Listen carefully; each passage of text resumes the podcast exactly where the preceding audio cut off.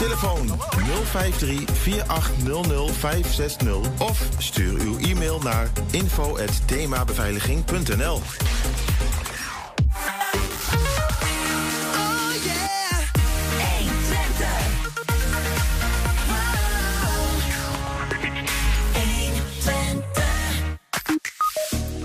Vorig jaar werd het beeld Vlaamse vluchtelingen gestolen van zijn sokkel in het Enschedeze Van Heekpark. Hengeloze kunstenaar Rinus Morsink die maakt een replica. Acht studenten van de fotografieopleiding van het ROC exposeren bij de Hengeloze Bibliotheek met gedichten van Hengeloze dichters over water. Verhalen vertellen Robert van der Meulen die schuift ook weer aan. En singer-songwriter Chris Egbers uit Enschede presenteert binnenkort zijn allereerste EP met publiek op het podium. En vandaag is hij bij ons. I'm feeling the love now that parts finally open. I'm feeling the pain now that I'm no longer numb. Het is dinsdag 31 mei en dit is 120 vandaag. 120. 1. 120 vandaag. De Hengeloze waterpoloer Jorn Winkelhorst speelde zes jaar op het allerhoogste niveau bij Waspo Hannover in Duitsland. Vanaf komend seizoen is een van Nederlands beste waterpolers weer in zijn vaderland actief, namelijk bij GZC Donk in Gouda.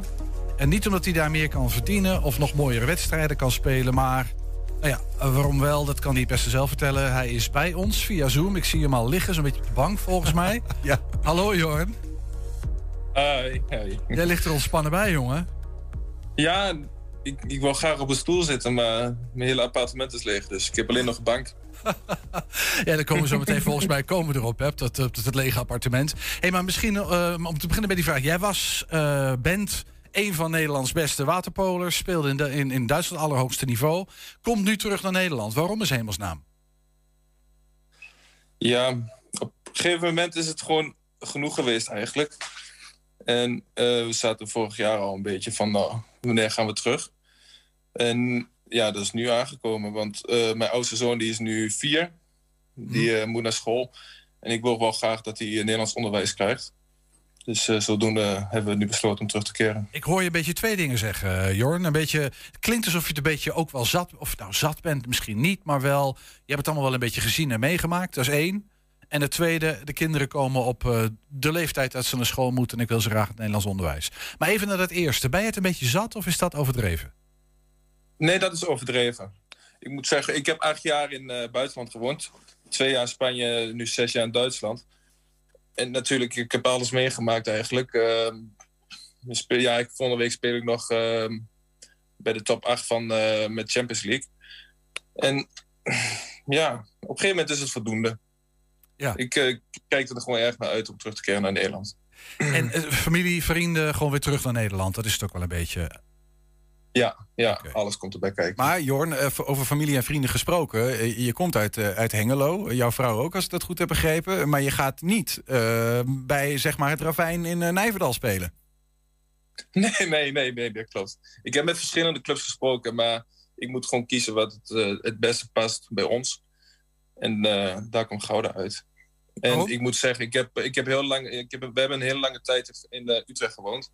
Dus eh, in het Westen hebben wij ook gewoon heel veel vrienden. Het is niet omdat je zo van kaas houdt. eh. Ik vind het wel lekker, hoor. dat is niet de reden. Goudse kaas. hey, maar je, je zei, ik heb met verschillende clubs gesproken. Heb je ook met het Ravijn gesproken, inderdaad? Of, of is dat eigenlijk niet aan de orde geweest? Dat is niet aan de orde geweest. Oké. Nee. Hey, en Donk, eh, Gouda, ja, dat, dat is toch een, een ehm, soort van stap terug. in de zin van, nou ja, je speelt op Champions League niveau. Dat kan je van de Goudse waterpolo club niet zeggen, volgens mij. Nee, nee, die spelen volgens mij. Nee, die, gaan, die spelen geen Champions League. Nee, maar ja, je moet er wat verlaten natuurlijk. En je krijgt er wat voor terug. Maar jij blijft wel fulltime prof? Of eh, moet je er nu een baan naast zoeken? Nee, ik, ik blijf voetprof. En dat, eh, dat is sowieso richting eh, tot Parijs. Dat is sowieso de bedoeling. En daarna zien we wel verder. Wat bedoel je daarmee, tot Parijs? Dan blijf ik sowieso nog full prof. Ja. dus zo heb ik dat ook afgesproken met, de- met de club. Maar wat is er in Parijs? Eh, de spelen natuurlijk. Ah, Daar gaan we oké. naartoe. Ja, ja, ja. wel gewoon actief bij het Nederlands team. Want je bent international ook. Hey, eh, eh, misschien neem ons een klein beetje mee. Want het is een beetje gek. Nederland is een waterland. Maar waterpolo is niet een, een, een hele grote sport in Nederland. Hoe komt dat eigenlijk? Heb jij enige is daar een verklaring voor? Wat ik weet is, tenminste in het buitenland is het zo dat ehm, zwembaden is, zijn eigen, is, van, eh, is eigendom van de club. In Nederland is het zo dat het volgens mij eh, onderdeel is van de gemeente. Mhm. En dus eh, de clubs hebben niet zo vaak bad, badwater. Dus ik denk dat ze meer- denk ik, maximaal vier, vijf keer per week trainen. Dus we hebben En te weinig. het buitenland. De faciliteiten Ja. zijn onvoldoende. Al, alle kindjes hier leren vanaf eh, 2,5, 3. Als ze net met een beetje kunnen spartelen, leren ze zwemmen. Maar waterpolo, dat, dat blijft toch een beetje een, eh, een, een wat kleine sport. Hoe groot of hoe klein is Nederland in vergelijking met nou ja, zeg maar de wereldtop? Waar zitten we dan ergens? Als je kijkt naar, een, eh, naar de Balkan, eh, dus naar Servië, Kroatië, Montenegro, maar ook in Italië, dan worden ze echt vanaf jongs af aan, vanaf zes jaar, worden ze het water in gegooid. En dan trainen ze ook al gewoon iedere dag. En dat is niet het geval in Nederland zo. Nee, maar is er in Jorn, want eh, eh, als het aan het, het, het aantal zwemwater ligt, om het zo maar te zeggen, de hoeveelheid zwemwater moet ik zeggen in goed Nederlands. ehm, is dat in die landen zo dat eh, een waterpolo-club een eigen zwembad heeft, bij wijze van? Als we kijken naar bijvoorbeeld naar Kroatië en Dubrovnik, ja, als ik daar op trainingskamp ben, nou, je ziet die jonkies je gewoon ochtends trainen en dan kom ik s'avonds weer in het zwembad, dan liggen ze weer in het water. Ja, ja. Maar en nou, nou sprak ik laatst met een waterpolo uit Hengelo... die ehm, misschien wel de oudste van Nederland was. De man is eh, 80, eh, heeft 68 jaar gewaterpolo'd. En hij vertelde mij het verhaal dat zij ooit begonnen... ehm, in, het eh, in de Weusthagvijver. Dat was gewoon buiten en dat was heel normaal. Ja, eh, eh, als ik jou nou... je, jij hebt passie voor waterpolo, wil misschien wel Nederland op hoog niveau helpen. Zouden we niet gewoon mm, dan buitenwateren moeten gaan gebruiken... om waterpolo wat op te krikken in den landen? Nou, in, een, eh, in zo'n vijver zie ik mezelf niet zwemmen. maar ehm, bijvoorbeeld bij mijn club hier hebben ze ook een eigen zwembad. En dat is wel een buitenbad. En daar zwemmen we alleen in het, in het voorseizoen en eh, in het naseizoen spelen, trainen we daar. En dan spelen we ook onze wedstrijden. Dat zou ook een oplossing kunnen zijn voor, ehm, voor in Nederland natuurlijk. Ja, in het buitenbal. Maar, maar jij speelt niet met modder tussen de tenen, zeg maar. Zo speelde hij wel namelijk. Nee, nee, nee, dat doe ik niet. Nee. Hey, hoe, hoe komt het, Jorn? Want ik, ik, ik heb begrepen dat, dat er, we hebben twee Nederlanders die eh, nou, tot de wereldtop behoren, waarvan jij er één bent. Dat is vrij. Dus je bent een zeldzaam exemplaar. Hoe komt het dat jij, ondanks dat tekort aan zwemwater en het feit dat je niet, eh, geen modder tussen je tenen wilde en hebt gehad, dat je toch bent doorgedrongen tot die top? Wat maakt een hele goede waterpoloer zoals jij? dan moeten we echt weer even terug in de tijd. Toen ik bij, ehm, toen, ja, die, dat heet nu WS Twente speel, eh, toen ik daar nog trainde. Ehm, ik was altijd heel erg gemotiveerd. Ik wou altijd de beste zijn. Ik, zou, ik wilde nooit als tweede eindigen in het zwem, in, met zwemmen bijvoorbeeld. Ik wou, al, ik wou altijd als eerste eindigen. Dus ik was echt hoog gemotiveerd. En dat bracht me gewoon echt wel verder. Stel dat jij als klein jongetje voetbal was gegaan, was jij topvoetballer geworden. Misschien is dat mentaliteit? Ik denk ook deels mentaliteit, maar als ik mezelf zie, eh, zie voetballen nu, dan eh, geloof ik er niet in. Nee, nou, nou niet meer natuurlijk. Nee, dat kan me voorstellen. Hey, eh, misschien nog heel even naar, eh, want aanstaand weekend, morgen vertrek je met je team naar Belgrado hè, voor een eh, toptoernooi. Ehm, Ja. Wat voor toernooi is dat precies? Dat is de Final Eight van de Champions League. Dus dat zijn de beste, beste acht clubs van, de, van, van Europa eigenlijk. Ja. En daar gaan we strijden wie eh, eh, ja, de Champions League mag winnen. En? en? Wie gaat hem winnen? Nee, daar ga ik niet vanuit. Nee? Het zou Oh, mooi zijn, maar daar ga ik niet vanuit. Nee. Het zou niet verkeerd zijn. Want verrassing je, zijn. je hebt een aantal champ- Champions, Leagues, eh, Champions League trofees heb je op je palmares, toch? Nee, nee, ik heb alleen eh, internationale ti- eh, ja, nationale titels. En eh, vorig jaar zijn we 60 geëindigd van, eh, van Europa. Oké. Ja, maar goed, we- we- misschien toch even leuk, Jorn. Eh, ik wil je niet ehm, zeg maar generen of zo. Maar als je kijkt naar wat je met Waspo bijvoorbeeld, waar je nu speelt, dan bereikt hebt.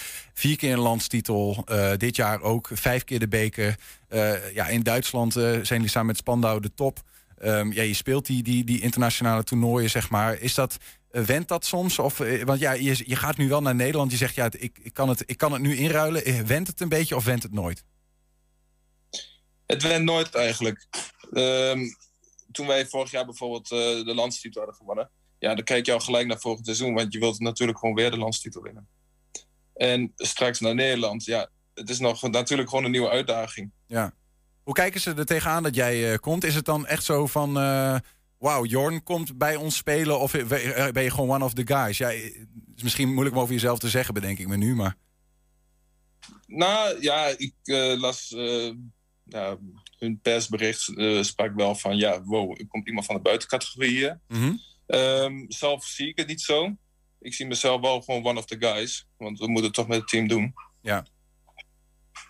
Jorn, je bent, nou, Dus ja, je bent nou 30 volgens mij, klopt dat? klopt. Hoe lang kan een, kan een waterpoloer op, eh, nou ja, op topniveau door? Hoe lang heb je nog? Ligt aan je lichaam. Het is, een ik. hele, het is een vrij fysieke sport. Ja. Dus eh, een, eh, hoe ouder je wordt, hoe sneller je een blessure kunt oplopen. Dus daar hangt het ook vanaf. Wat zijn Dus typische hoe waterpolo? je lichaam. Wat zijn typische waterpolo blessures? Ik heb eigenlijk geen idee. Schouders. Oké, Schouders. het ziet er altijd Ja. heel zwaar uit. Maar je, voor jouzelf nog een jaar of vijf? Of kan het nog wel tien jaar? Of ik probeer er gewoon even een beetje een beeld bij te vormen. Ehm, ik hoop nog zo lang mogelijk, maar ik denk wel zo denken 35, 36. Ja, ja. En dan hebben we het over Ik kijk het per topniveau. Hey, wij begonnen dit gesprek te zeggen dat jij, eh, of eigenlijk begon je er zelf mee. Ik zit op een bankje eh, en dat is ook weinig wat er nog over is van die, eh, van die kamer waar je zit. Je hebt een laptop of zo in je hand, toch? We mogen eens rondkijken of is dat te privé? wat, wat, Nou, ja, het, is echt een troep hoor. ja, ja, ja. Nee, we zullen het je niet aanrekenen. Ja, ja, ja, we zien het een beetje. We kijken nu de lucht. Maar we geloven dat het een half lege kamer is. Jouw vrouw is namelijk, je zit zelf nog in Hannover, maar jouw vrouw is al vertrokken richting Gouda, begrepen we, met kinderen. Ja, nee, die is nog niet in Gouda. Die, die zijn nu in Hengelo. Oké, ja. Ehm, ja, het moet daar genoeg eh, nog geregeld worden. En eh, hier heb ik een aantal dingen nog wat ik moet regelen. En ik ben natuurlijk de hele week weg. Dus, en eh, het was ook zo dat we... ehm, het was moeilijk te plannen om... ja, wanneer we konden gaan verhuizen. Gelukkig waren we vorige week woensdag kampioen geworden. Dus er kwam geen vijfde wedstrijd uit. Dus op een zaterdag. Dus we konden zaterdag gaan verhuizen. Ja. En dat was het makkelijkst als de kinderen ook gewoon meegingen. En na Belgrado, na Belgrado eh, ga jij eh, ook die kant op. Ja, ja eh, wij komen zondag terug. En daarna is eh, maandag afscheid van het team. Of van de hele club eigenlijk. Het wordt een groot feest georganiseerd. Ja. En de volgende dag, wanneer ik nuchter ben... Maar je hebt al wel een huis gevonden in Gouda. Want ja, dat is ook niet altijd vanzelfsprekend in deze tijd. Wat zeg je? Je hebt al wel een huis gevonden daar in, eh, in het Goudse. Eh wat, ge, wat voor gezorgd. Oh, kijk, Ik, eh, Chic. ik weet een beetje wat voor buurt ik terecht ga komen. Dus dat ziet er allemaal veelbelovend uit. Ja, chic. Het is een klein beetje van hak op de tap. maar Dan gaan we een beetje afsluiten, Jorn. Maar ik wil dit toch nog even weten. Want jij bent een paar jaar geleden... was er wat gedoe in het Nederlands team. Met name met de trainer, volgens mij. Je hebt je zelfs willen nat- laten naturaliseren tot Duitser. Ik zie jou al glimlachen. Ehm, dat? Maar zover, zover is het allemaal niet gekomen. Je, ben, je maakt gewoon onderdeel uit van die nationale ploeg. Ehm, wat is daar precies gebeurd en wat is, wat is er veranderd? Voor wat je erover kwijt wil hoor, maar we zijn nieuwsgierig, dat begrijp je. Ja, nee, dat begrijp ik. Maar wat ik toen al zei, we hadden wel mis, eh, miscommunicatie met de coach. En ehm, kort daarna hebben we gewoon heel goed gesproken en eh, het is allemaal opgelost. Maar er was een behoorlijke miscommunicatie. Jij wilde Dus dat- ja, het was een flinke miscommunicatie, maar nu eh, het is net alsof er niks meer gebeurd is. Oké. Dus je bent gewoon volwaardig klopt. lid van het Nederlandse team. Ja, zeker, zeker. En ik kijk er ook echt naar uit eh, om volgend jaar fulltime met die gasten eh, te gaan werken. Op weg naar Parijs. wat- Ja, op weg naar Parijs. En nu hun trainen gewoon fulltime iedere week in Zeist. En daar kan ik, ben ik nu gewoon onderdeel van. En dat is wel gewoon mooi om met die jongere gasten ook gewoon te gaan werken. Ja, geweldig. En toch een beetje je ervaring erin te gooien natuurlijk. Ja, snap ik. En een flinke pak ervaring. En je bent nog niet klaar, begrijp ik. hey Jor, dankjewel voor dit gesprek. Leuk om even iets meer te weten over jou en over de wereld van het waterpolo. Eh, veel succes komend weekend. En eh, ja, Parijs gaan we in de gaten houden. Mocht het nou... Ja, hou, hou een beetje contact met ons. Mo- hè, in die aanloop. Het, het zou leuk zijn om je een beetje te volgen. Ja, je hebt mijn nummer. Bel me hoor. Gaan we doen. Dankjewel, Jorn. Hey, bedankt hè. Jorn Winkelhorst vanuit eh, Hannover nog. En eh, straks naar Belgrado. En daarna naar Gouda. Zometeen acht foto's, acht gedichten. Leerlingen van de fotografieopleidingen en Hengeloze dichters exposeren deze zomer bij de Hengeloze Bibliotheek. En zijn ook als eh, podcast te luisteren. Je vindt ons op alle bekende platforms. eh, hele uitzendingen en ook elke dag één item uitgelicht. 120. Singer-songwriter Chris Egbers uit Enschede staat over twee weken op 15 juni in het Wilming Theater om zijn allereerste EP te presenteren. Dat doet hij op een bijzondere manier, namelijk met publiek op het podium. Uh, nou, daar gaan we het zo over hebben, Chris. Uh, je bent aangeschoven inmiddels. Yes, dat klopt. Welkom, fijn dat je er bent. Dankjewel. Hey, een EP, dat is een klein album. Hè? Hoeveel nummers staan erop? Vijf songs. Uh, Vijf songs. Dat is, maar jij bent al heel lang actief als singer-songwriter. Waar, eh, nu pas een, wat is het, echt een debuut-EP ook? Het is een debuut-EP, ja. Bescheiden jongen, kalm aangedaan. Ik heb het kal kalm aangedaan. Ik ben, uh, ben inderdaad nu negen jaar bezig. Ik ben, ben nu 22. Ik ben vanaf mijn dertiende begonnen met eigen liedjes maken. En um, toen in die tijd wel veel uh, video's gemaakt. Om gewoon wat naar buiten te brengen. Maar nooit echt officiële releases. En nooit uh, serieus de studio ingedoken met muzikanten om het goed op te nemen. En bewust ook wel een beetje. Want ik wilde gewoon zorgen dat het eerste wat ik naar buiten ging brengen. En ook op Spotify en dergelijke ging zetten. Dat echt wel een goede kwaliteit was. Dus ik ben blij dat ik even heb gewacht. Je had negen jaar nodig om het te brengen waar het nu is. Ja, ja, als dertienjarig jongetje, die liedjes wil je, wil je niet naar buiten brengen. hey Chris, ik dacht van, want we, hebben elkaar vaker gesproken. Je hebt ook wel eens gespeeld. Zelfs toen we daar aan de andere kant aan de Roomweg nog zaten met onze studio. En dan zat je bij Twente Singer-Songwriters Schilder bijvoorbeeld, hè, waar je werd opgeleid.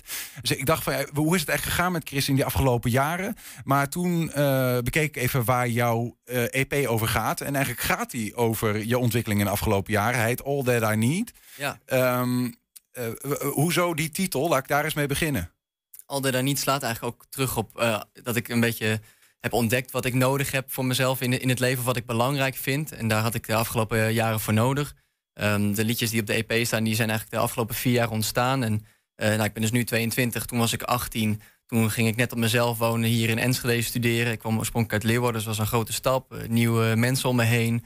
ja, dus dat was, het was eng. En nu ben ik uh, afgestudeerd straks. Die EP-release show is ook mijn afstuderen aan het conservatorium hier in Enschede. Mm -hmm. En uh, ja, er is veel veranderd in die tijd. Uh, veel in de wereld om me heen, maar met name ook eh, bij mijzelf is er veel veranderd. mijn gevoel. Kan je ons een klein stukje meenemen? Wat, wat, wat verandert er? Ik kan me er van alles bij voorstellen hoor, van 18 tot 22, maar ieder mens is weer anders. Wat, ja. wat is er veranderd in die, in, die, in, die, in die vier jaar? Waar gaat deze EP voor jou over?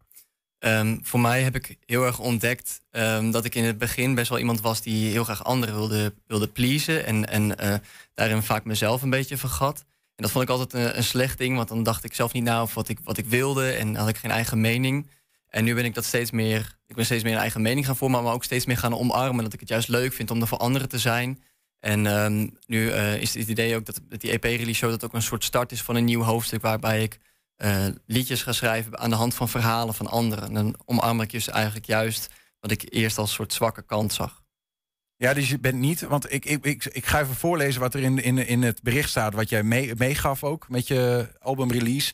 Uh, van te veel aantrekken van andermans mening naar laten inspireren door hun verhalen. Dat betekent dus niet dat je, wat je ook nog wel eens ziet, dat mensen zeggen: um, Ik gooi uh, andermans mening van me af en hier is Chris. En je zult het weten ook, hè, dat je terug gaat vechten met je eigen mening. Nee, nee, zo'n zo persoon ben ik niet. En uh, ja, ik, ik vind het juist belangrijk om te luisteren naar wat anderen te zeggen hebben. En ik haal daar juist heel vaak inspiratie of voldoening uit, uh, uit wat anderen te vertellen hebben. En um, nou goed, in, in, tussen mijn 18 en 22 is, is veel gebeurd. Maar uh, ik ben niet een persoon die door mega diepe dalen is gegaan of iets dergelijks. Dus ik, ik haal ook juist uh, inspiratie uit verhalen van anderen, omdat ik zelf misschien niet eens zo mega, mega veel heb meegemaakt. Een van de nummers die uh, op je EP uh, staat en die je ook gaat spelen bij de release is Back in the Light. Die bracht je eergisteren als single uit op YouTube. Toch? Nee, in, in, maart heb ik hem uitgebracht. In, in, in maart, sorry. Ja, ik ja. zag op YouTube, dacht ik in mei te zien. Maar misschien heb ik dat verkeerd... De, de clip is inderdaad een stukje later gekomen. Je, dan is de clip vers van de pers. dat heb ik dat toch goed begrepen. en we hebben een klein stukje. Laten we even kijken. Als het goed is. treasures. Cause when they touch the light,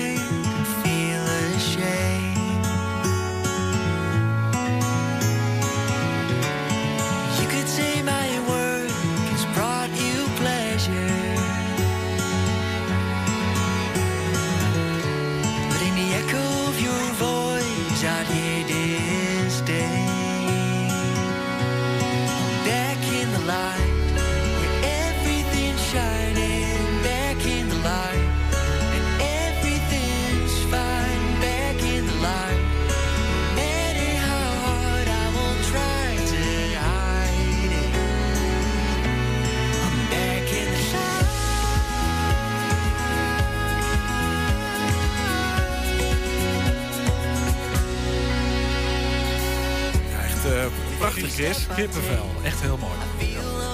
Ja, echt, echt, ehm, wauw. Ehm, mooie clip ook. Eh, eh, eh, maar ik, laat, laat ik eens beginnen bij ook, ook de tekst even. De eerste zinnen. I am getting used to burying all my treasures. Because when they touch the light, I feel ashamed. Ja, ja dat ha- hangt ook wel een beetje samen met dat ik het ehm, ja, lastig vind zelf om op de voorgrond te treden. Wat best wel gek is als artiest natuurlijk, want dat is wat je moet doen. Maar ik heb het idee als ik in de, in de spotlight sta, dan vind ik, vind ik altijd ongemakkelijk hoe andere mensen naar mij kijken. Of dan voel ik misschien dat ze, dat ze jaloers zijn, terwijl ik denk dat is helemaal niet nodig. Het is, eh, in de spotlight op het podium lijkt het allemaal heel mooi, maar eh, er zit zoveel werk en zoveel eh, moeite ook achter om daar te staan. En, en dat vergeten mensen misschien vaak, of dat vertel ik mensen misschien ook te weinig. Maar het is ook heel kwetsbaar natuurlijk. Ik bedoel, Ja. Jij legt hier je hart bloot. Dat doe je in dit lied ook en volgens mij. Ja. Ja. En mensen vinden daar dan wat van. Ja, nee, klopt. Ja, dat, dat, dat, daar ben je constant ook wel mee bezig. Ben ik constant wel mee bezig, moet ik zeggen, als ik op het podium sta. En probeer dat natuurlijk steeds meer ook wat los te laten. En te omarmen dat wat ik doe, dat ik dat mooi vind en dat dat goed is om te laten zien. Maar ehm, ik vind het bijvoorbeeld wel lastig om mezelf soms te verkopen aan mensen. Omdat ik, ja, ik, ik vind het gewoon vervelend eh, dat ik. eh, Dat hoort bij artiest zijn. Je moet je muziek maken, je moet in de wereld open zijn. Maar eh, dat, dat is wel. Je hebt eigenlijk een manager nodig. Ja, daar heb die, je- eh, die, die, ver- die de vervelen, dat vervelende werk voor je opknapt. Ja, ja. Goeie dan. Een Ja. goeie dan. Ja, precies. Eh, Die er niet met je vandoor gaat, Ja, eh, om het zo maar te zeggen. Ja. Hey, maar als jij zo dicht bij jezelf, want dat, dat, ik, ik hoor dat aan je, aan je muziek, eh, aan, aan de teksten die je gebruikt, het verhaal dat je hier vertelt, als je zo dicht bij jezelf ehm, kunst maakt, of het nou muziek is of iets anders, maar in jouw geval, vroeg me toch af, waarom dan Engelstalig? Goeie vraag. Ja, eh, ehm, ik, heb dat, ik heb verschillende dingen daar wel in uitgeprobeerd. Mijn inspiratiebronnen zijn eigenlijk allemaal Engelstalig. Dus daar begint het eigenlijk wel voor mij. En op die manier voel ik me ook het, het meest prettig bij Engels. Ehm, ik heb dus een aantal Nederlandse liedjes wel geschreven in de loop der tijd. Maar het was wel, toch wel een beetje onwennig voor me. Dat ik, eh, ik vond het altijd een uitdaging om... eh, Nederlands kan of snel te, te plat zijn of dan zelf snel te vaag. En in, ik had het idee dat ik in het Engels mezelf beter kon uiten eigenlijk op die manier. Wat is dat toch, hè? Dat, Nou ja, dat, ik- dat ik- hoor je wel vaker. Dat, dat- Ik, ik vraag me af of het dan ook een zekere distantie is, waardoor je toch, omdat het niet je moerstaal is, ehm, maar je zingt wel over jezelf, is dat het een soort van buffertje creëert. Ja, dat is je- eigenlijk ook wel hoor. Ja, het is misschien ook wel een stukje angst. Ik, ik, vind, ik heb altijd heel veel respect voor mensen die in het Nederlands eh, super eerlijke teksten durven te schrijven. En, eh, want iedereen kan ieder woord verstaan, dan, eh, van het Nederlands publiek in ieder geval. En ehm, in het Engels is dat toch ietsjes minder. Dus dan, ja, dan zit je daarin wel wat, wat zever. En ook, ook eh, in het Nederlands ga je ieder woordje afwegen, omdat eh, het is je moederstaal. Dus je, je, je kent iedere lading van een woord. Je hebt zoveel synoniemen, maar iedere synoniem heeft een andere lading. En in het Engels weet je dat iets minder. En dat is, is het nadeel ervan, maar soms ook een voordeel. Ja, ik Hey Chris, zo'n zo'n zo'n clip, hè? prachtige clip. Ehm, dat zal ongetwijfeld geld kosten om te maken. Je bent eh, ehm, eh, in principe gewoon nog een student. Eh, je- dit is jouw afstudeerproject, om het zo te zeggen. Ja. Is dat allemaal investering uit eigen zak? Die videoclip wel. Maar ik ben ook wel sinds anderhalf jaar eh, in de wereld van de subsidies gedoken. Dus voor de EP-release show ehm, heb ik daar bijvoorbeeld een subsidie aangevraagd. Geen manager voor nodig. Geen manager voor nodig. Ja, ik dacht, Nee. het is een soort noodzaak voor leerlingen van vandaag de dag. hè? Ja, kan ook ja, nog, ja. nee, zeker. Ja, nou ja, goed. Ik, ik, ik wist er nooit zoveel van af. Maar op een gegeven moment ben ik een project gestart. ehm, waar ik ook vooral na de EP-release mee wil bezig gaan. Met, met een documentaire serie maken. En, en dat is eh, bij uitstek iets waar je een hele crew bij nodig hebt. Om te filmen, om te editen en dergelijke. En ik wil die mensen gewoon eerlijk betalen. En net zoals voor die videoclip. Eh, en dan heb je gewoon meer geld nodig dan dat ik eh, verdien met muziek maken Ja. op dit moment. Dus dan, dan ga ik subsidies aanvragen. Ja. En zo- Ja, voor de oh, om dan even misschien dat bruggetje te maken. Want je hebt het over die documentaire serie. Reconnecting heet het, geloof ik, hè? Ja. Eh, daarvan heb ik al iets gezien. Een nummer Breaking the Change. eh, chains, moet ik zeggen. Hè? Breek, breek van de kettingen. Ehm, dat raakt wel een beetje aan wat je ook eh, in het Wilming Theater gaat doen. eh, met je release, toch? Op 15 juni. Want je gaat daar ook Ja. andermans verhalen willen vertellen op een of andere manier. Klopt. Ja, nou, eh, zoals we aan het begin zeiden, de, de EP is echt wel een, eh, een ontwikkeling van mij als persoon van de afgelopen jaren. En nu weet ik dus dat ik het tof vind om muziek van anderen ook, eh, verhalen van anderen op mijn muziek eh, te zetten, zeg maar. Ehm, en, en dat is eigenlijk in het laatste gedeelte van de voorstelling, krijgt dat een, eh, krijgt dat een rol. Eh, daar ga ik ook zeker dingen van die documentaire naar voren laten komen. Vertel ik eh, over, over verhalen van mensen en, en de inspiratiebronnen daarvoor. En, heb je een tipje van de sluier, een verhaal? Wat ga je vertellen? Of dus zonder dat je alles weggeeft? Zeker, ja. Nou, bijvoorbeeld voor die, voor die documentaire serie had ik een pilotaflevering gemaakt. En dat was het van de serie Reconnecting. En het idee is dat ik eh, voor die serie mensen ga interviewen die iets negatiefs hebben meegemaakt in het verleden. En dat nu omzetten in iets positiefs voor de maatschappij. En voor die, voor die pilotaflevering had ik gesproken met, eh, met Terry. En eh, Terry's vader had tien jaar lang in de gevangenis gezeten. En nu geeft, zelf, geeft Terry zelf trainingen aan gevangenen... in hoe ze toch een ouder voor hun kind kunnen zijn vanuit de gevangenis. Right. En dat, jij, jij maakt van dat verhaal maak jij een liedje. Jij Ja. vertaalt dat op jouw manier als kunstenaar. Precies, en dan vind ik het vooral interessant om te kijken dat ik niet letterlijk zijn verhaal op muziek ga zetten, maar dat ik kijk wat resoneert bij mij en, en dat ik vanuit die inspiratie dan een, een nummer eruit gooi. Eigenlijk dat, dat echte mensenverhaal verheffen tot het niveau van een soort algemeen verhaal dat voor ons allemaal zou kunnen gelden. Ja, eigenlijk wel. Ja. Ja, want ik denk dat, dat muziek bij uitstek geschikt is om dat soort verhalen te vertellen en daarmee stukje verbinding te creëren. Mensen zullen misschien het niet altijd eens zijn met, met eh, nou, of zullen lastig kijken tegen bijvoorbeeld tegen gevangenen. Ehm, maar dan denk ik, ja, door het middel van die muziek, mensen het komt binnen in het hart en ni- niet alleen maar in het hoofd. ehm, en, en da- daardoor kunnen mensen een stukje meer begrip krijgen voor dat soort dat, dat is denk ik ook de verbinding met dat stukje dat je op het podium zit met je publiek, of niet? Dat je samen met hen een soort van het verhaal wil vertellen. Want dat vroeg ik me, eh, je publiek op het podium, dat zie ik ook niet zo heel vaak. Eigenlijk draai je de boel om. Ja, ja klopt. Ja. Het, het Wilming Theater, waar die, waar die show, waar die show houden, dat is ja, een hele grote zaal. En dat, en dat vind ik heel erg mooi. Maar ik vind het ook juist heel tof om het op een bepaalde manier intiem te maken. En, en dat gelijkvloers met het publiek betekent ook een soort gelijkwaardigheid met het publiek. En ik lucht aan mijn hart. Maar ik hoop dat zij dat ook eh, vooral naar mij willen doen. En dat het, ja, dat het daardoor intiem wordt. En dan gebruik ik ehm, de, de, de zaal waar de mensen normaal gesproken zitten in het Wilming Theater. Dus al die rode stoeltjes, die zijn dan achter mij. En daar ga ik ook dingen doen met, met visuals en een lichtshow. En denk dat het door de, als je tegen zo'n hele wand van rode stoeltjes aankijkt, dat het heel erg bijdraagt aan de bijzondere sfeer die er dan in de zaal gaat hangen. Klinkt heel tof. Nou hoorde ik net in je clip strijkers.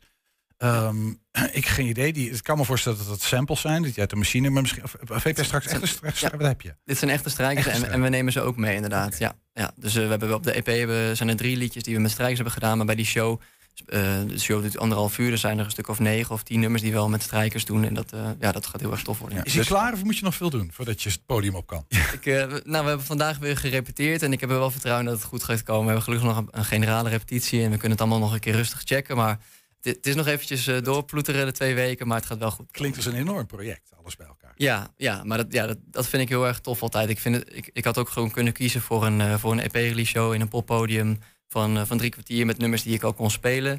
Maar ik heb er bewust voor gekozen om er iets bijzonders van te maken. En ook wat nieuw werk erin te stoppen. Mezelf uit te dagen. Die strijkers erbij te stoppen. Visuals erbij. En ehm, ja, ik, ik vind dat leuk. Dat, daar ga ik zelf van leven. En ik hoop heel erg dat het publiek daardoor ook denkt van... Nou, dat is een bijzondere show, dan ga ik daarheen. Ja, 15 juni, woensdag, eh, 's avonds. Eerste deel gaat over jou en jouw ontwikkeling. Tweede deel gaat over het publiek. Je zit samen met ze op het podium.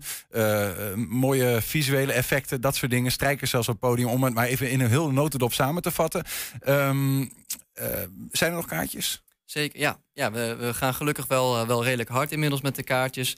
Maar er zijn nog kaarten te krijgen. Het wordt in het Wilming Theater gehouden, dus je kunt via de site van het Theater kaarten kopen. Maar het wordt georganiseerd eh, in samenwerking met Metropool. Dus ook via die site kun je, kun je kaartjes krijgen. En eh, op mijn website staat ook informatie. Ja, nou, heel kort, Chris. eh, Je, je bent al straks, je hebt dat gedaan. Je gaat natuurlijk afstuderen, gewoon daarmee ook aan het consortium als collateral damage. Ja, Ehm, eh, en, en als jij in de. Kijk je wel eens vooruit? Wat wil je eigenlijk? Zeker. Heb je een droom?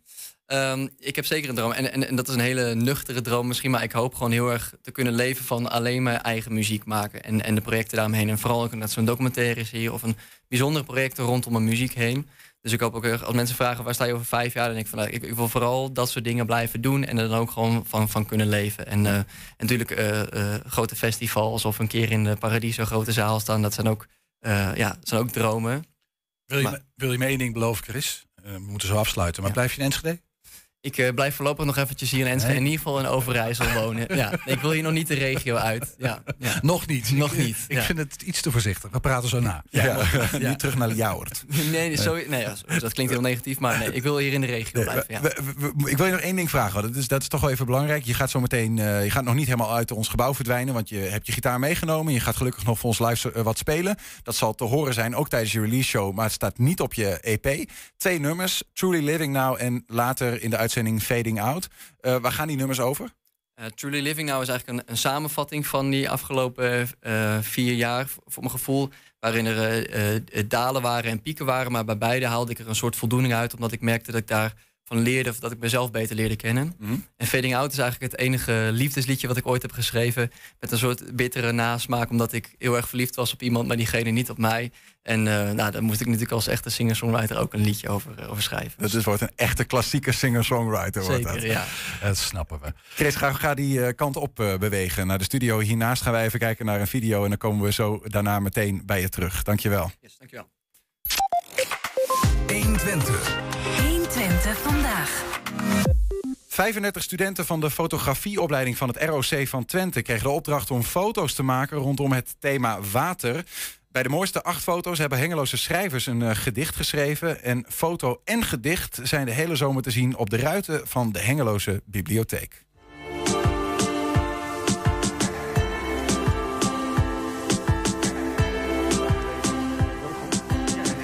We zien hier acht foto's en die foto's zijn gemaakt door studenten van de fotoopleiding van het ROC van Twente. Wij hebben dat project samen gedaan met de bibliotheek, met OIFO, maar natuurlijk het ROC van Twente die alle fotografen geleverd heeft. Het is een heel traject geweest. We zijn een aantal keer in de klasse op bezoek geweest. En vervolgens hebben 25 studenten eh, een foto ingeleverd. En er zijn er acht van geselecteerd. Wat de mooiste waren door de jury. Die hangen hier dus op de ramen. En de andere eh, foto's die hangen allemaal binnen. Daar is ook een tentoonstelling van. Het zijn ook prachtige foto's. En vervolgens hebben we dichters gevraagd. En die hebben een foto toegewezen gekregen. En daar hebben ze een gedicht bij gemaakt. Een van jouw eh, foto's eh, hangt tussen deze acht. Welke is het? Eh, die met hand in, de in het water. Ja. Daar is een gedicht bij gemaakt. We gaan het eerst even hebben over de foto. Want eh, wat is het idee achter deze foto? Eh, ja, je moest zeg maar aanraking met water. Dat was het idee. En eh, ja, ik ben tot deze foto gekomen. En ik vind het best wel mooi omdat hij best wel mysterieus is. De dichter zei zelf al van... eh had je je hand in een, in een vijver gestopt. Nou, dat is eigenlijk helemaal niet zo. Ik heb een lasagnebak met water gevuld. En daar heb ik mijn hand in gestopt. En een foto gemaakt. Dus ik vind het best wel mooi dat hij zo mysterieus is. En dat je eigenlijk niet kan zien wat er eigenlijk gebeurt. Wat was jouw eerste gedachte toen je de foto zag? Ik heb er eerst een, eh, een half uur naar gekeken. Letterlijk een half uur naar gekeken om te kijken wat voor, het woorden, wat voor woorden het zouden opkomen bij mij. En toen ontdekte ik al vrij snel dat het ging over eh, reflectie, spiegeling. Dus eh, die bespiegeling, de reflectie in het water. Ik denk van ja, reflectie krijg je van iets wat boven het water is. En als je maar lang genoeg kijkt, zie je ook iets wat onder het water is. En die twee werelden heb ik pro- proberen samen te voegen. Boven en onder het water. Ja, het water is, eh, is in mijn traditie eh, heel belangrijk. Eh, het staat symbool voor leven. Wat is jouw traditie? de islamitische traditie. Ik kom uit Turkije. En daar is water echt belangrijk. Ook in, de, in het geloof, ook in de mystiek. En water symboliseert het leven. Zoals ook met andere tradities. Het eeuwige leven, wat je hebt dankzij hemelwater. En ook de diepte van het water symboliseert de eeuwige kennis die je hebt. Als je maar lang genoeg blijft studeren en leren. Dus water heeft veel meer betekenis dan alleen maar het fysieke. Dit eh, is de tweede keer dat er zo'n expositie op de ruiten wordt gehouden. Vorig jaar was, was het kennelijk een succes, want we gaan lekker verder dit jaar. Ja, vorig jaar was het een groot succes. Dat was het thema Kleurrijk Hengelo. En eh, juist vanwege het succes, het hangt hier echt ook maanden, tot oktober ongeveer. En ook van het publiek, van de bibliotheek, iedereen eh, ja, was erg enthousiast. En dat heeft ons natuurlijk gestimuleerd om het dit jaar weer te doen. En de bedoeling is dat we het jaarlijks gaan doen.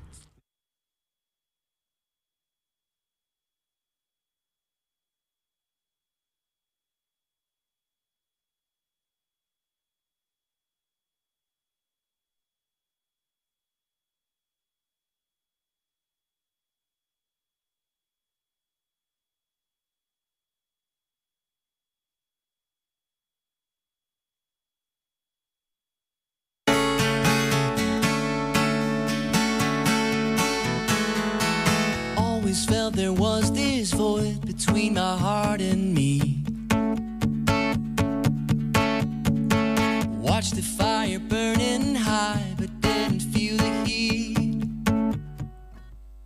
Woensdag 15 juni staat hij in het Wilming Theater. Er ging technisch even iets mis. 15 juni, ga daarheen. Het belooft echt heel mooi te worden. Eh, met publiek op dat podium. Vandaag geeft hij bij ons alvast een voorproefje. Hier is Chris Egberts met Truly Living Now.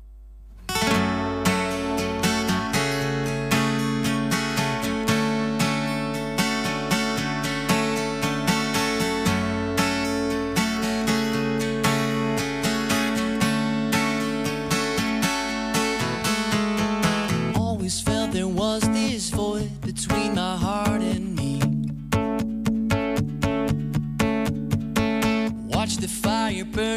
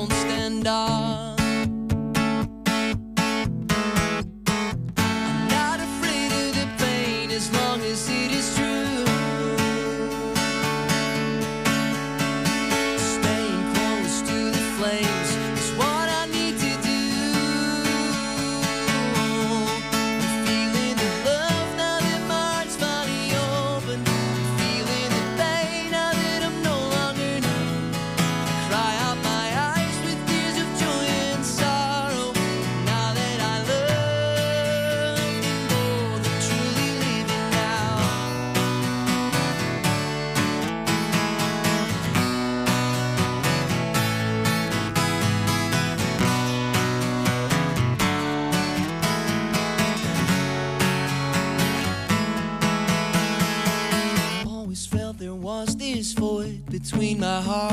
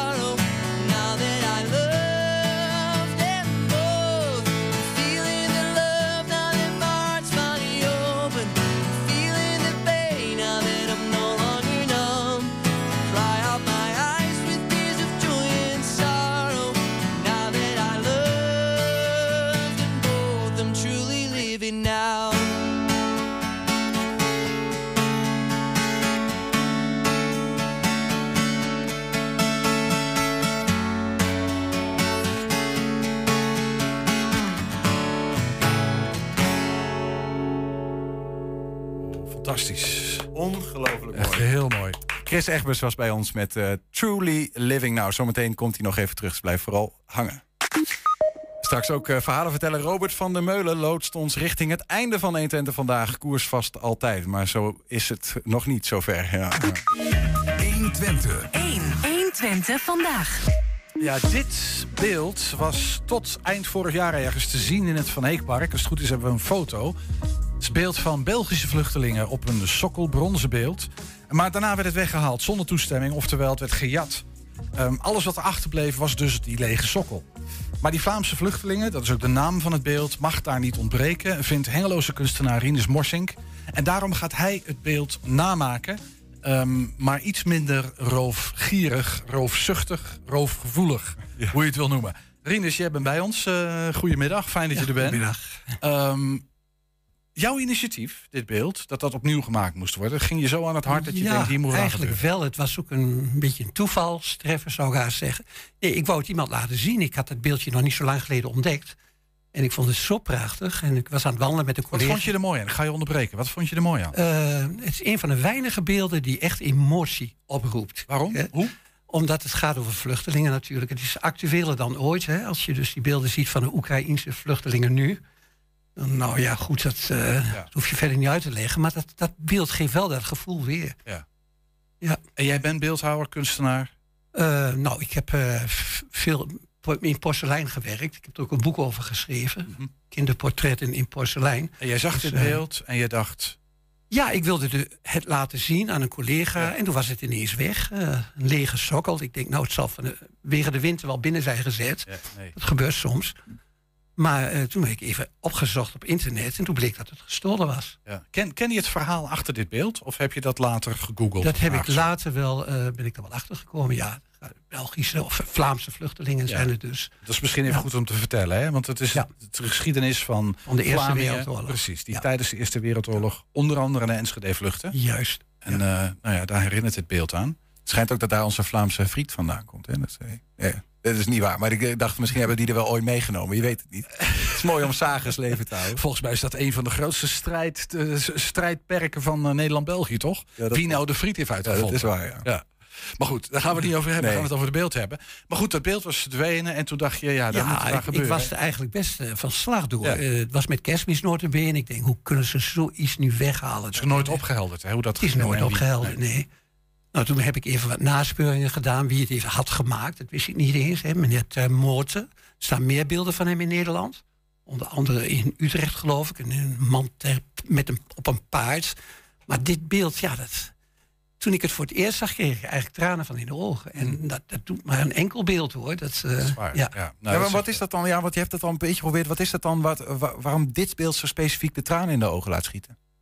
Ja, de houding van de mensen. Ze, zijn, ze gaan echt gebukt onder ellende. Eh, dat mannetje dat moet zich maar voortbewegen.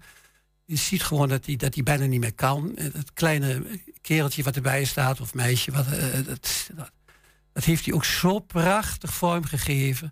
Ja. Zo'n heel mooi ingetogen blikje.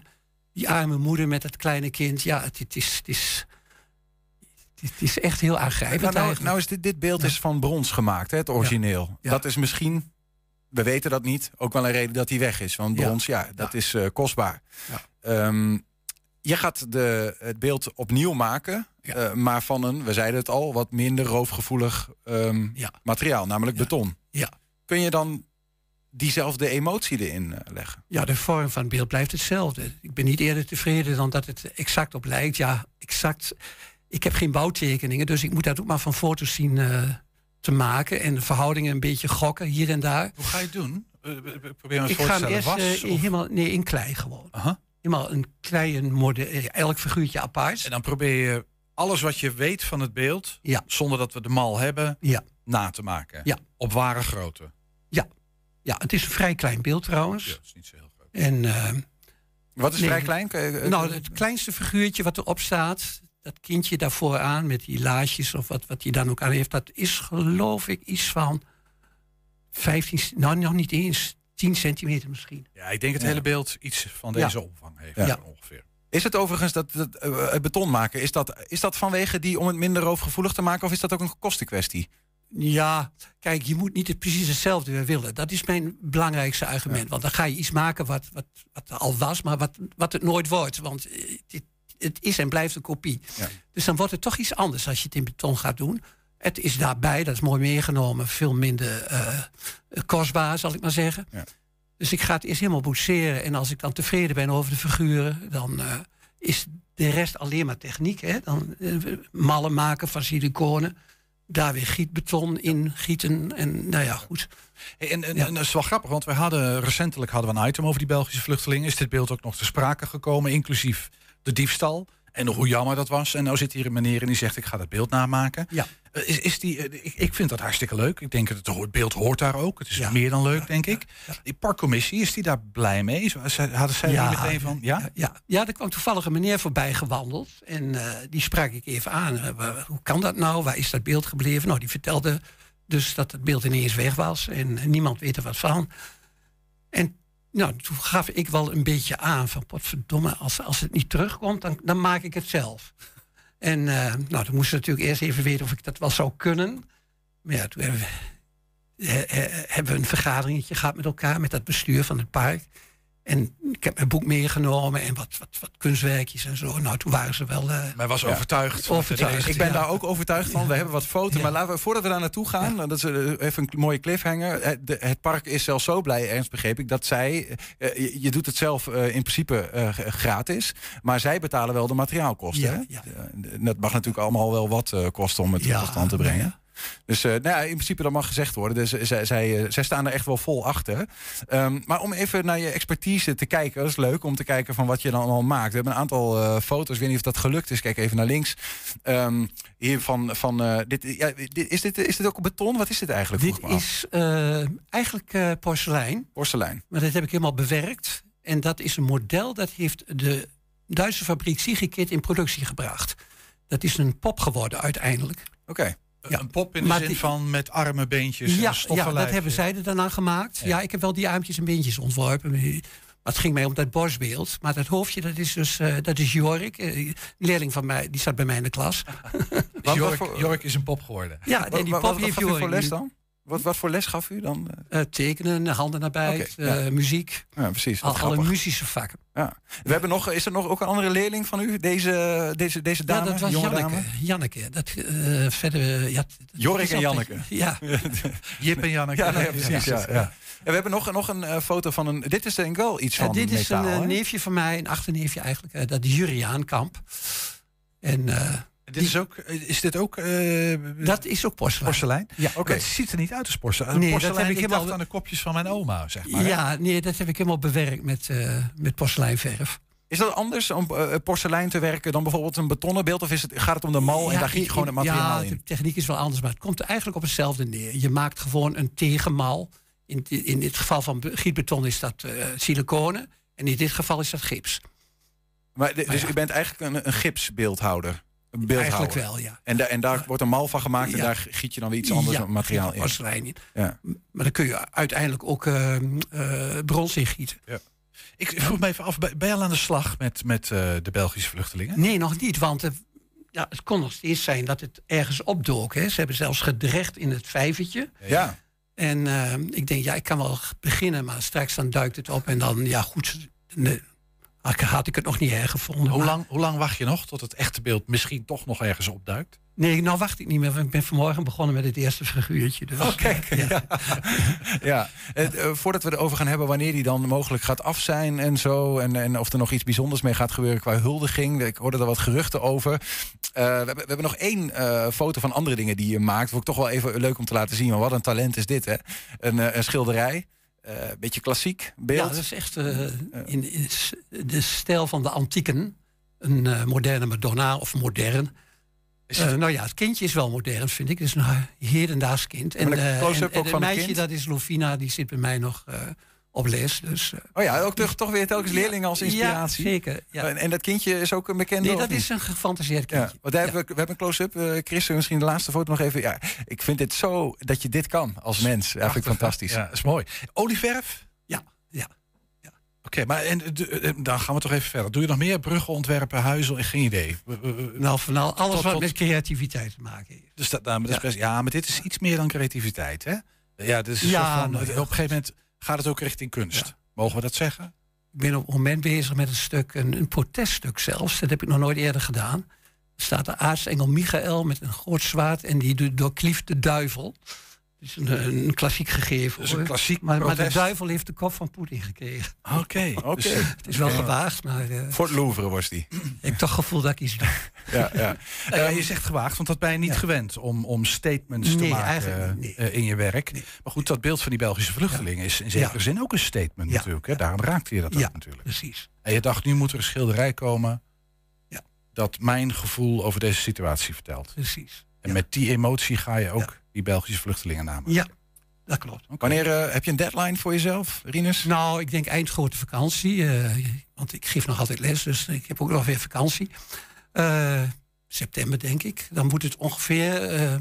althans, dan moeten de beelden klaar zijn. Ja. En En dan, wordt eh, met een soort van ook gewapend beton Ja, beschermd tegen nieuwe roofdieren. Ja, dat hopen we wel. ja, met, met, met een moker kun je het natuurlijk nog kapot slaan, Ja. maar goed. Ja. En ik- komt er nog iets van, ik begreep iets van, een- iets van een Belgisch consulaat en een huldiging. Want ja, Ja, de is- Belgen zijn natuurlijk heel blij dat wij hen destijds Ja. hebben opgevangen. Ja, ja, dat weet ik verder niet. Nee? Nee. Oké. Niks over de huldiging nog bekend. Of de huldiging, eh, Nee. de onthulling wil ik zeggen. Bekend. Geen idee, maar dat, eh, als het zover is, dan, dan zie ik het wel weer. Nou, dat gaan we, gaan we ongetwijfeld Ja. volgen. Ja. Rinus Morsink eh, was dat. eh, ja, eh, kunstenaar, beeldhouwer, schilder en nog wat.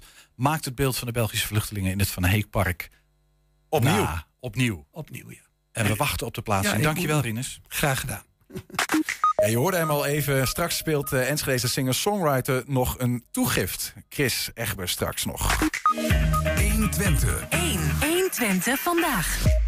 Maar we gaan eerst even een uh, kleine gastenwissel doen hier in de studio. We gaan onze vorige gast uh, Rinus Morsink uh, uitzwaaien... om onze aankomende gast te verwelkomen. Een goede bekende en we kennen hem van zijn column, columns, annex verhalen uit de pen. Vanmiddag even begrepen dat hij op verhalengebied toch wel een perfectionist is. Ik heb het over Robert van der Meulen.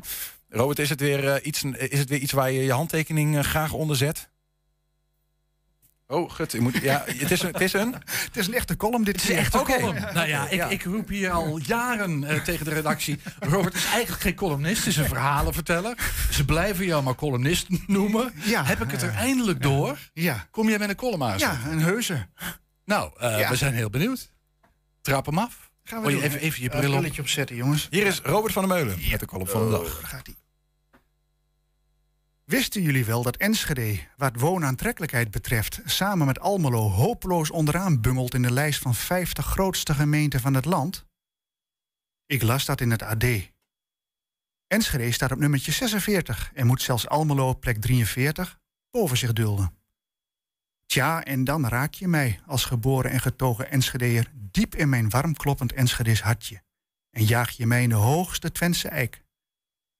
Die doen Robert niet reageren. Zalig zijn de onwetenden. Laat het van je afglijden. Dat dacht ik dan ook in eerste instantie. Dat zou best verstandig zijn. Maar ja, ik ben rossig van karakter. Dat komt door mijn haarkleur. Toen ik nog haar had dan. Het is genetisch bepaald. Ik kan er niets aan doen. Dus hierbij mijn, tweede, mijn reactie in tweede instantie. Niet aantrekkelijk? Welke achtelijke gladiolen maken zulks een lijstje? Zij die in het schitterende Purmerend plaats 18 wonen? Of in, het immer gemoedelijke Soetermeer, plaats 21? Of in het appelfrisse Leidsendam, plaats 13? Of misschien is het een complot en komt het lijstje stiekem van hen die wonen in het immer bruisende Hengelo, plaats 28? Hoezo niet aantrekkelijk? Laat ik nou denken dat we aan de rand van Glanenbrug, onder de rook van, van, van het Lutterzand, Lonneker en Boekelo, juist als God in Twente wonen. In een stad die precies groot genoeg is om zich stedelijker te voelen. En precies klein genoeg is om je Norben nog bij naam te kennen. En die warm te groeten bij het uitlaten van Vicky. Groen, groener, groenst. Enschede is het alle drie. Enschede is zelfs een beetje overdreven groen. Op het aanstellerige af. Dat drukt die positie op de ranglijst natuurlijk. Ik herinner mij een vlucht boven de stad in zo'n klein vliegtuigje vanaf vliegveld Twente. We vlogen vanaf de Olderzaalse straat. Nee, we vlogen boven de Olderzaalse straat. Het was dat de piloot dat vertelde. Van bovenaf was er hele gaar geen straat te bekennen, alleen maar bronsgroen eikenloof. We hebben maar liefst zes flinke stadsparken en misschien vergeet ik er nog wel eentje, Swa, die allen fijne ontspanningsmogelijkheden bieden. Het Abraham Ledenboerpark behoort volgens een verkiezing van de internationale organisatie Green Flag zelfs tot de vijf mooiste parken ter wereld. Ter vergelijking. Dat bekende parkje in stad Amsterdam, uiteraard de nummer 1 op de woonaantrekkelijkheidslijst der onwetenden, staat niet op die enorme lijst van 1900, van 1900 parken van Green Flag. Het bungelt er, het er niet, niet eens, want het wordt, voor zover ik zie, niet genoemd. En of dat niet genoeg is, jawel, niet schrikken. Wij doen ook aan kunst, cultuur, onderwijs en wetenschap. Heus waar. Ook dat lijstje is best aardig. Van Gochbot tot Proef Eet, van jazz in de Tor naar blues in de Nix. Van mystiek theater via muziekcentrum en Me- Metropool naar het Wilming Theater. Van Rijksmuseum tot Kunst in het Volkspark. Van Week van Amateurkunst tot het Warme Woorden Festival. Van ROC via Saxion naar de UT. We hebben veel. We hebben alles. Alleen scheppen wij daar nooit over op, want wij doen niet graag aan wichtigmacherij. Hoog van de toren blazen, dat laten wij graag over aan 020 grachtengordeldieren en overige flantoeteraars. Toch, als zelfs opperflantoeteraar Thomas Akda vindt dat wij in het paradijs wonen, dat heeft hij me in een moment van zwakte in zachtjes ingefluisterd. Ik mocht het niet verder vertellen, want ja, Amsterdammer die hij is, zou daar eventueel wat lacherig op gereageerd kunnen worden door zijn biotoop in dat lawaaierige jeukstadje. Dan zou je toch kunnen denken, wat een raar lijstje. Ik doe het daarom lekker toch, dat doorvertellen. Maar alleen aan ons. Je moet toch niet hebben dat de Randstedelijken meeluisteren en bereid zijn nog verder oostwaarts te trekken dan ze momenteel al doen met hun annexaties van Deventer, Zutphen en Lochem. Wat mij betreft is schrijfvriend Theo Stepper uit Rotterdam de allerlaatste die het Oosters paradijs binnentreedt. Welkom Theo, binnenkort gaan we er een paar Enschedese beugels op laten ploppen. Ik trakteer. Even terug naar het vergelijkend aantrekkelijkheidsonderzoek van Slands 50 grootste steden en dat gepubliceerd is in de zogenaamde Atlas voor Gemeenten. Amsterdam, Utrecht en Amstelveen zijn volgens de onderzoekers van die atlas de beste steden om te wonen. Als je je even verdiept op welke gronden deze steden het aantrekkelijkst worden bevonden, valt op dat economische motieven het zwaarst wegen. Een zucht van verlichting ontsnapt mij. It's the economy, stupid. Het werk bevindt zich nu eenmaal daar. En het werk is doorgaans minder bereid om te verhuizen naar helemaal hier. Het lijstje gaat helemaal niet om leefklimaat. Het gaat om centjes, centjes en nog eens centjes. Niet om de menselijke maat, niet om esthetiek. Werk ziet helemaal niet hoe mooi wij het hier hebben. Werk heeft daar geen ogen voor zelfs. Het is stekenblind en blijft stoïcijns onder schoonheid. En je kunt veel van een Enschede zeggen, maar blind is hij niet. Een beetje stoïcijns vooruit, soms, als het nodig is. Nee, dan maar beter een beetje bungelen. We komen niet om van de honger en van de dorst zeker ook niet. Dus niet te veel nulden van de mulden en voel je niet zo gauw op je pik getrapt. In het algemeen is voor Enschede'ers en de meeste tukkers werk simpelweg een minder heilige graal dan dat hun alle grond dat is.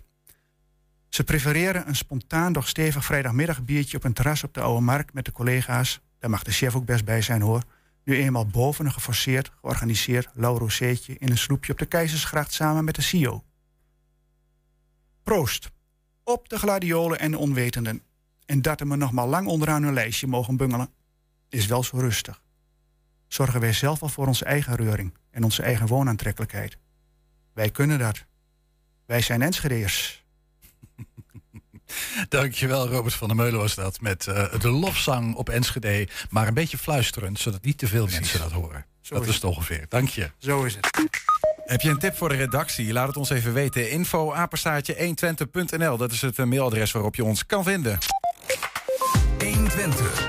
120 vandaag. Ja, en dan de, en dan de kerst op deze heerlijke taart. Eh, nog steeds in de studio, gewapend met gitaar, microfoon en een bronzen stem. Ehm, Chris Egbers met een wel heel toepasselijk nummer, namelijk Fading Out. I cannot believe this. Didn't feel this way before. And I feel I'm embarrassed. Not that rational anymore. Still feel some doubt. I can finally see the light,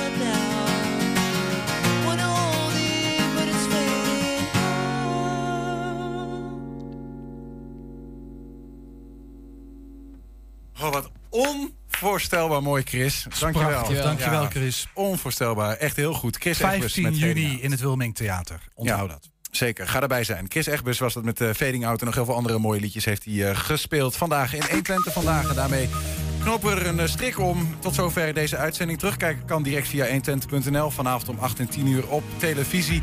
Zometeen hier Henk Ketting met de kettingreactie. Ook altijd leuk. Ga luisteren en wij zien je morgen weer. Tot dan.